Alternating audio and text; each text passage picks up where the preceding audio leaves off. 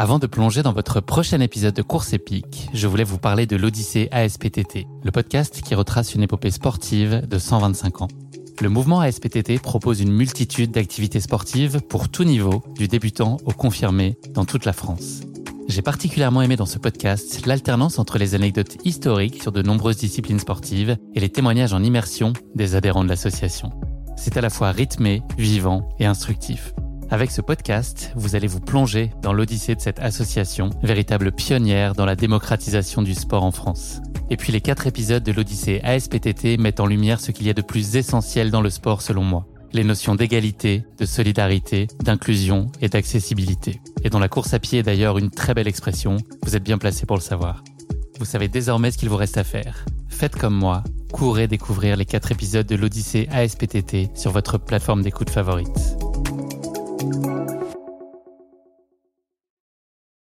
Salut, c'est Guillaume. Je vous propose de découvrir un extrait du prochain épisode de Course épique. Course épique, c'est chaque semaine un invité, une course, une histoire hors du commun. Je vous donne rendez-vous tous les mercredis pour découvrir un nouvel épisode et vivre une grande et belle histoire de course. Mais avant ça, place à un extrait de notre prochain épisode. Euh, moi, c'est Julien, donc je suis, euh, le, le batteur d'Amir, du coup. Euh, et puis, je suis aussi triathlète. Euh, et je pense être euh, le, on va dire, la marche euh, qui a, qui a, on va dire, mis Amir au triathlon. le premier pas. Et voilà, donc je fais beaucoup de sport, pas mal de, de vélo aussi, donc de l'ultracyclisme et puis beaucoup de courses à pied et puis un peu de trail, tout ça, quoi. Tout ce qui tourne. La journée bien remplie. Voilà. Mmh. Bon, moi, moi, je vais me présenter, mais avant tout, j'aimerais dire que Julien est beaucoup plus modeste que ce que j'imaginais dans sa description, parce que premièrement, batteur d'Amir, entre autres, hein, parce qu'il est batteur de plein d'autres groupes, plein d'autres. Il me fait des infidélités, mais je le pardonne. c'est juste qu'il est doué et hyper actif. Euh, à part ça, c'est pas. Je pense que je suis le mec qui a peut-être aidé à donner. Il est humble. En vrai, sans lui, j'aurais jamais fait du triathlon sans lui, euh, j'aurais jamais euh, pensé que ce soit viable et qu'on peut en sortir euh, vivant et même renforcé. donc, donc il m'a accompagné avec bien évidemment le soutien de notre coach en commun qui s'appelle Teddy Ludiac et qu'on embrasse, qui est coach et kinésithérapeute. Donc, il aide pour l'effort, il aide pour le réconfort.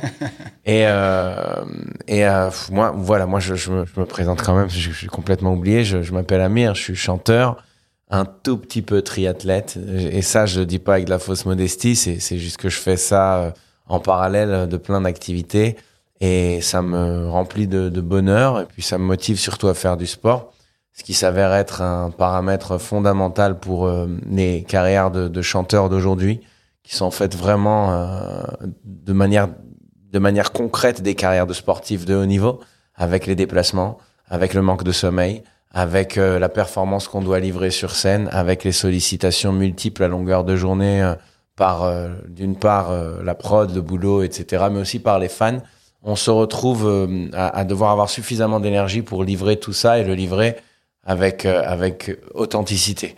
Et à mon sens, le fait de, de, faire du sport à côté de tout ça, de se défouler là-dedans, de se rajouter de l'énergie, de la vivacité, aide énormément dans ce process. Donc, je pense que je suis devenu meilleur chanteur grâce au sport et donc euh, indirectement grâce à Julien. Il y a beaucoup de tentations aussi en termes d'hygiène. C'est plus compliqué quand on est loin de ses bases, j'imagine, de pouvoir euh, se tenir à une hygiène un peu plus drastique. Tu as raison. Ouais, ouais, bah évidemment. C'est vrai qu'au bout d'un moment, on capte que de toute façon, euh, boire une bière, boire dix bières euh, le lendemain, t'es pas enclin à t'entraîner ou ou à être très productif aussi bien sur dans le sport que sur une journée de travail. Donc effectivement, c'est vrai que le sport favorise ça. Ouais. C'est vrai dans la musique, mais pas que d'ailleurs. C'est vrai un peu dans tous les métiers. Mmh, Au bout de bière, je pense que ouais, bureau le lendemain, c'est pas joli. Non, mais nous, on est typiquement l'équipe de, de tournée qui, qui, qui a pas la vie de rockstar du tout, quoi. Vraiment, bon, on a quelques mini plaisirs quand même, hein, hein on n'est pas encore tous euh, tout à fait du chocolat, ce genre dormir de choses. Ouais.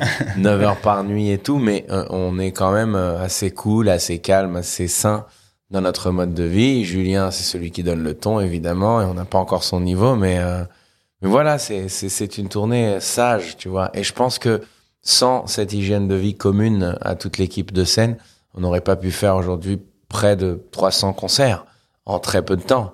Et euh, qui dit concert dit toute une journée de préparation, plus euh, des heures et des heures de voyage, parfois dans la nuit. il faut il faut réussir à, tenir physiquement et moralement tout ça, mentalement. Et je pense que voilà que, le fait d'avoir quand même à côté de ça un mode de vie sans sans excès euh, ou en tout cas pas énormément d'excès nous équilibre et nous permet de d'y parvenir. Je saute un peu là dans le temps sur mes questions, mais justement, est-ce que c'est quelque chose que tu mesurais ou que vous mesuriez euh, au début de la tournée, ou est-ce que c'est ce truc dont tu as pris conscience là de l'importance d'avoir une, hygiène de vie physique c'est devenu euh, incontournable finalement, mais ça s'est dessiné au gré des concerts où tu as compris que bah, il fallait. Il, y a, il, y a, une notion d'adaptation très clairement, bien sûr. De toute façon, c'est c'est une question de survie par la suite. Hein. Si on a envie d'être là, et je pense qu'on a tous très très envie de vivre ce truc là parce qu'on adore, et puis on s'en est rendu compte à quel point c'est vital pour nous dans la période où les concerts étaient interdits. Là, on sort d'une période triste et frustrante. Euh, mais en tout cas, oui, si on a envie d'être là, il faut évidemment se ménager euh, et penser en long terme. quoi. C'est une course de fond et... Être finisher. Voilà. Je pense même qu'au-delà de ça, euh, c'est vrai que nous, euh, on est derrière nos instrus, donc euh, on, on, peut, entre guillemets, faire, faire un peu la blague, même si la veille on a fait la fête, ça, ça peut passer. Mais c'est vrai que par exemple, Amir, son instrument, c'est sa voix, et ça, est, il est complètement tributaire et de la fatigue et de, de ce qu'il peut manger, boire, etc. Et du coup, euh, lui, plus qu'un autre, je pense qu'il doit vraiment faire beaucoup plus attention que nous, quoi. Nous, euh, on doit, si on prend froid, c'est pas très grave. On fait que jouer le, le lendemain. Lui, si euh, il va s'entraîner juste en t-shirt en plein mois d'hiver, bon, bah, ça va être, ça va être complexe, quoi. Ouais, il y a, y a, beaucoup de choses quand même à penser de son côté plus que d'une autre.